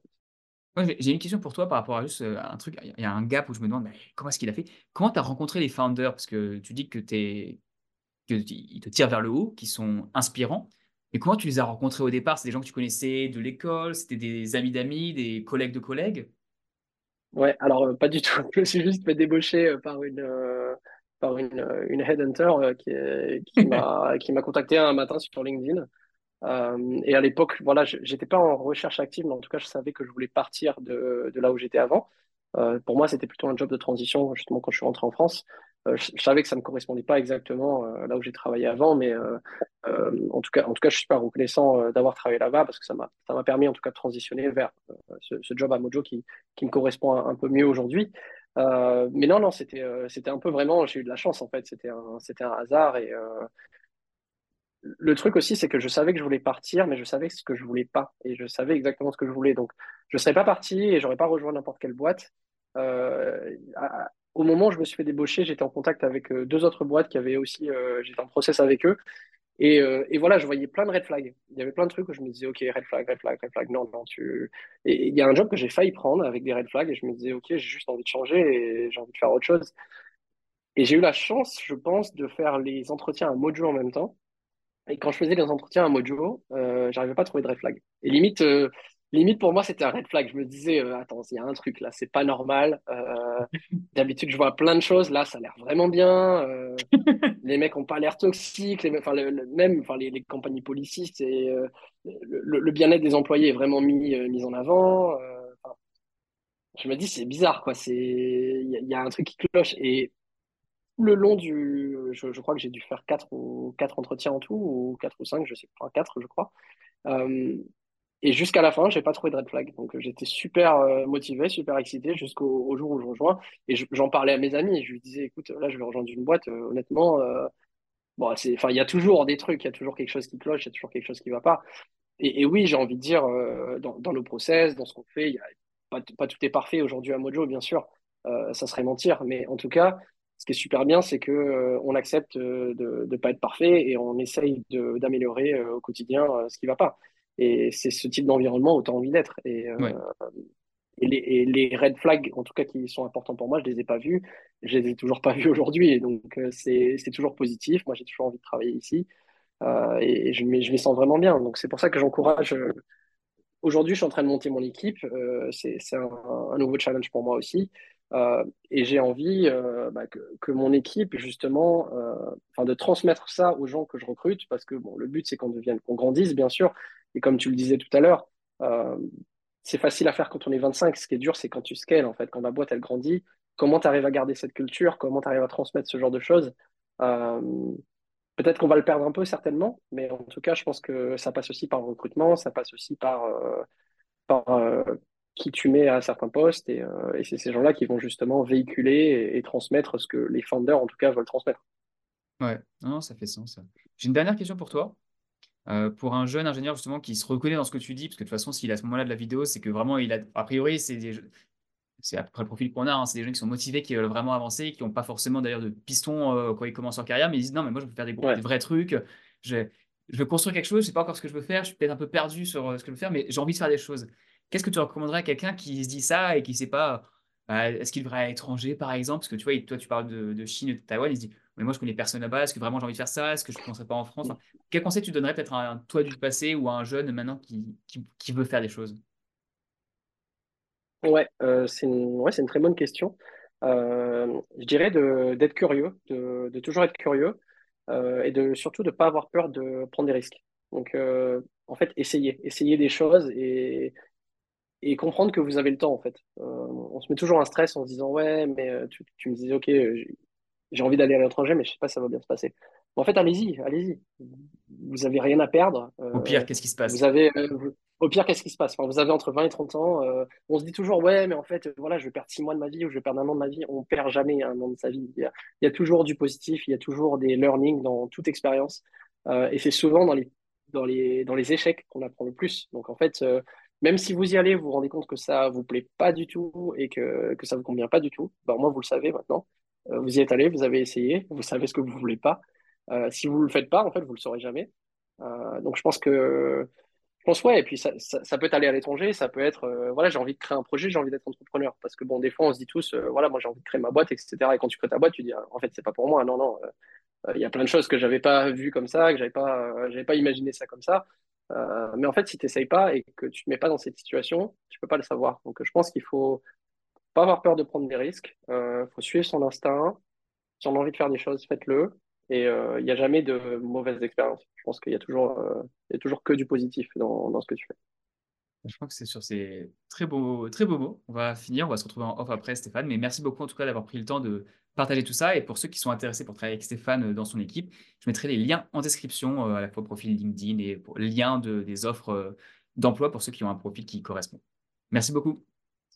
Merci à toi en tout cas. C'était, c'était, merci de m'avoir invité. C'était vraiment super de, de pouvoir échanger avec toi aujourd'hui. Bon, c'était un plaisir. Et maintenant, la description du job qu'il recherche avec un extrait qui a été tourné avant le début du podcast. Stéphane nous raconte donc ce qu'il cherche comme type de profil, comment est l'entreprise, quelles sont les conditions de travail.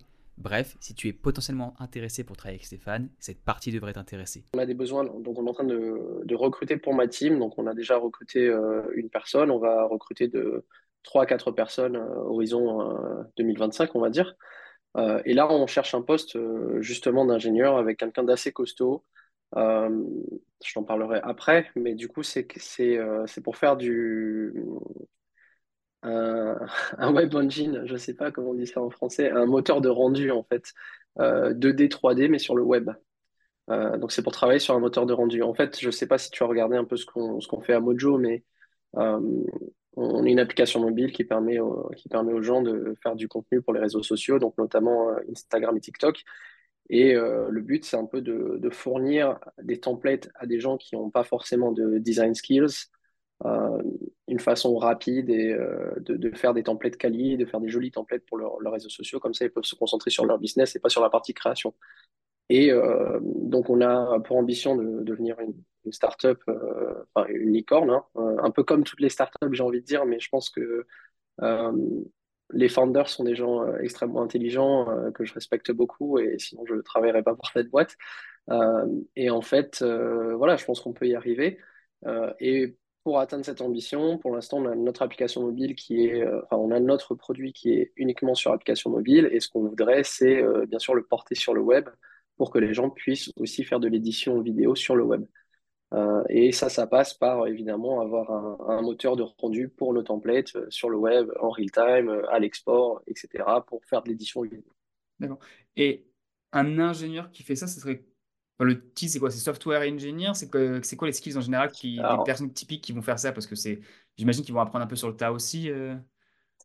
Ouais, alors c'est ça peut être des gens qui ont déjà travaillé dans de la, dans la vidéo ou dans l'édition vidéo, ce genre de choses, mais euh, ça peut être aussi des gens euh, qui, par exemple, ont travaillé sur euh, du jeu vidéo. Et quand je dis du jeu vidéo, je sais pas, ça peut être peut-être ils ont travaillé chez Unity, chez Unreal Engine, ce genre de ce genre d'entreprise, mais qui ont vraiment travaillé sur le moteur, si tu veux. Donc ça va être un moteur de, je sais pas, un moteur de physics par exemple, un moteur de collision, euh, ce genre de choses qui en fait sont super abstraites quand tu utilises euh, leur, leur, logiciel, quand tu utilises Unity, toute la, gestion des, des physiques, euh, des masses, etc. Tout ça c'est géré pour toi. Mais il y a des gens qui les ont quand même développés derrière. Donc en fait, on cherche des profils qui sont capables de faire ce genre de choses, qui sont assez pointus généralement, assez techniques. Enfin, c'est un des exemples qu'on peut avoir pour ce type de poste. Après, c'est pas forcément que sur ce genre de choses. Ça peut être que sur de la vidéo aussi, par exemple. Ça peut être que sur de la 2D, que sur de la 3D. Euh, mais c'est des profils, euh, oui, qui sont, qui, qui, sont un peu plus focalisés sur ce genre de choses. D'accord. Qui ont déjà un peu d'expérience quand même, entre 3 et 5 ans d'expérience, j'imagine Ouais, on cherche, on cherche des gens qui, ont, qui sont quand même costauds, qui ont déjà de l'expérience, euh, qui, ont, une tête bien faite, hein, bien sûr, c'est ce qu'on ce qu'on dit toujours. Euh, et pour le coup, ouais, c'est des gens qui, euh, qui sont de vrais ingénieurs, comme on aime bien dire, qui sont capables de résoudre des vrais problèmes complexes, de monter des vraies, vraies grosses solutions. Euh, avec la scalabilité en tête, euh, avec pas mal d'anticipation, avec euh, une modularité nécessaire. Enfin, bon, il y, a plein de choses à prendre en compte et oui, on, cherche quelqu'un d'assez complet pour, ce genre de choses. Après, oui, bien sûr, il y a, y a toute la partie métier, il y a toute la partie aussi, voilà, l'existant chez nous, comment on travaille avec nos, nos, formats, nos formats de templates, etc., où il faut comprendre comment on travaille, mais c'est relativement simple, enfin, c'est la partie relativement simple, on va dire. Euh, après, ce qui est un peu plus compliqué, c'est euh, ouais, c'est sur chaque plateforme de façon spécifique comment avoir le meilleur rendu possible en fait, comment avoir les mm. meilleures performances possibles euh, en fonction de, du hardware qui est mis à disposition. Parce que mm. sur, sur iOS, tu as un certain type de, hardware, sur Android, généralement, c'est un peu moins performant. Euh, et puis sur le web, c'est encore, c'est encore différent parce que tu as des choses qui sont euh, assez cutting edge, euh, enfin bleeding edge, qui sont, qui sont encore expérimentales, qui sont vachement prometteuses, mais qui, qui existent par exemple que sur Chrome, qui n'existent pas sur Safari. C'est toujours un peu la même chose en fait sur le web, si tu veux. Il y a, il y a plusieurs browsers, donc même si c'est beaucoup plus facile en 2020 qu'en 2010, parce qu'il y a beaucoup de choses qui ont été quand même standardisées, euh, il y, a quand même pas mal de, différences euh, entre les browsers encore sur des, sur des technologies qui sont, qui sont assez expérimentales comme ce qu'on recherche aujourd'hui. Et en termes de, location, par exemple, euh, en termes de location, vous êtes basé où, juste pour savoir, enfin pour que ça puisse filtrer un peu les demandes? Est-ce que c'est remote? Est-ce que c'est physiquement à Paris? Ouais, alors on est une boîte qui est remote first, donc tous les contrats sont d'abord remote first. On considère les bureaux comme un perks en fait. C'est vraiment, on a des, on a des super bureaux, euh, des super locaux en plein centre de Paris, euh, dans le troisième. Euh, ils sont vraiment, ils sont incroyables. Mais et tout le monde en fait a la possibilité de venir au bureau quand on veut, même si on, même si on habite assez loin. je veux dire, l'entreprise va, va sponsoriser pour les, le trajet en train, elle va payer l'hôtel, etc. Donc on peut venir à la boîte quand on veut. On encourage d'ailleurs les gens à venir un peu souvent pour, pour créer des liens parce qu'on considère que c'est très important. Et euh, donc, on est full remote principalement, comme je le disais, et on est euh, principalement situé sur le, comme, euh, comme fuseau horaire sur l'Europe. après, on n'est pas forcément cloisonné à l'Europe si demain on trouve une rockstar et qu'on a la meilleure personne au monde sur, sur du web engine, par exemple, qui est situé aux États-Unis. je pense qu'on sera prêt à faire des concessions et à travailler avec cette personne-là. Mais principalement, en fait, on a la conviction que l'Europe, c'est suffisamment grand et qu'on a suffisamment de talent en Europe euh, pour pouvoir trouver ce dont on a besoin en Europe, sans avoir besoin d'aller un peu plus loin. Vous parlez principalement en français ou en anglais? On parle principalement en anglais euh, day to day et euh, on a des gens un peu partout. Comme je disais, on a des gens en Espagne, on a des gens au Portugal, en Allemagne. En France, majoritairement, on a, beaucoup de, on a quand même beaucoup de Français dans la boîte, mais on a eu, on a eu des gens au Royaume-Uni à un certain moment. Euh, il y a quelqu'un qui va nous rejoindre bientôt, qui, il me semble, qui est à Londres.